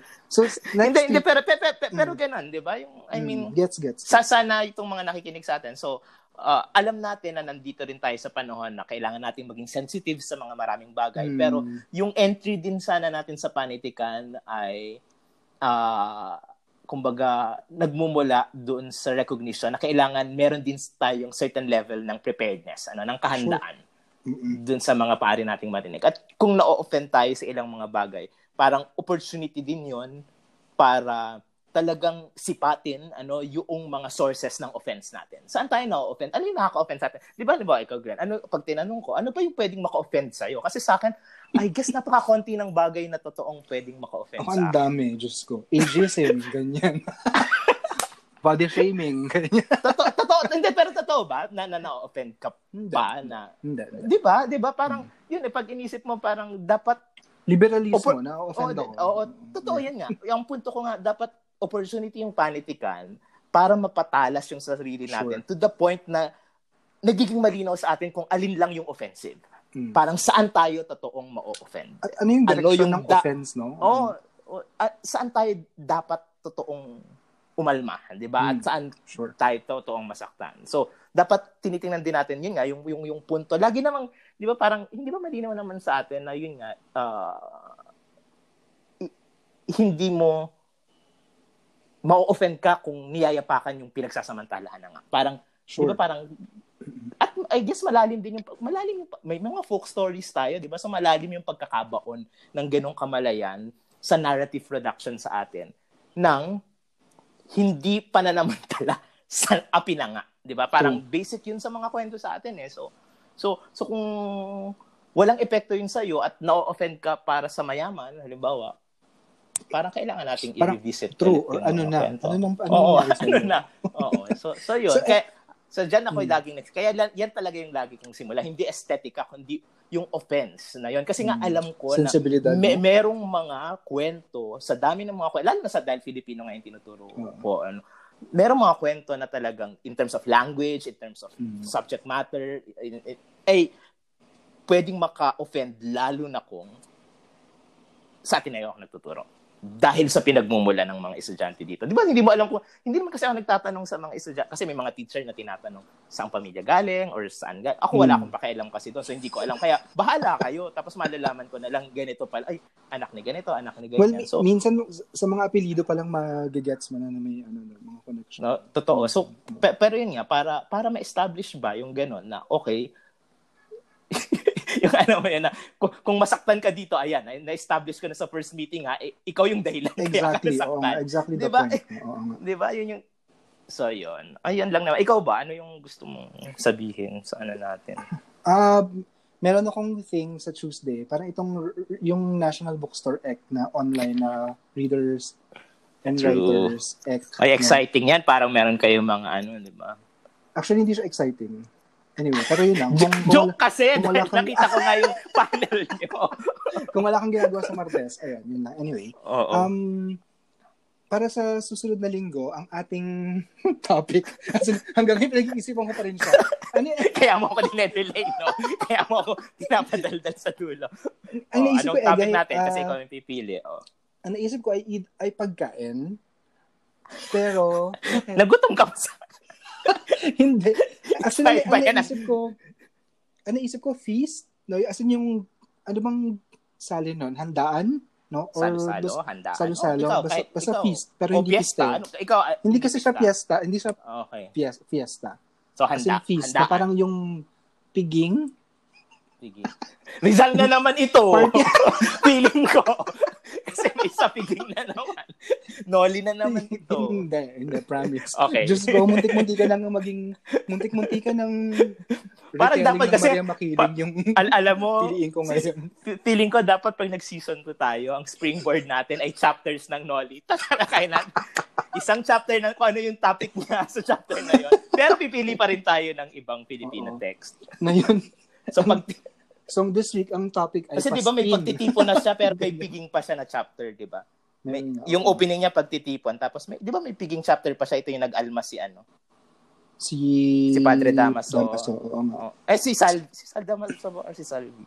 Si Oh, si Damaso. Damaso nga, si Damaso nga. Mm. Pero ito yung pinagbantaan ni, yung after ay pinagbantaan ni, ano, akala ni Ibarra ay si Salvi, yung parating pa lang. Ay, true. Di ba? So, yun, ito yung parang- eksena na to. Oo. Para naman medyo positibo. Oo. Pagkain. Positibo naman ang happy ending ah, pero nagawa natin Diyos ng paraan para hindi siya naman masyado. para hindi siya maging positibo. Kasi ang topic ay happy ending tapos ang ang ang conclusion wala walang happy ending. Na parang alam na naman na talaga natin kasi Alam wala pa lang. Ayan. So So, yun, pagkain tayo or Pagkain, handaan? pagkain na lang, pagkain. Okay, so Para na pagkain. Okay, ba? Mm. Sige. So, tungkol Okay. sa pagkain next week. So, salamat sa lahat ng nakikinig sa ating Salamat. Glenn. Oo nga. Bye-bye. Ingat dyan, Glenn. At good Paalam. luck sa iyong encounters sa Tuesday. sige, sige. Paalam eh, guys. May Salamat. video ba ito? May video. Naka-video ba ito or audio na? Mm, naka, may ah, so ibig sabihin makikita namin ang mga facial reactions. Mga sulyap. Okay, bye-bye. ingat, ingat.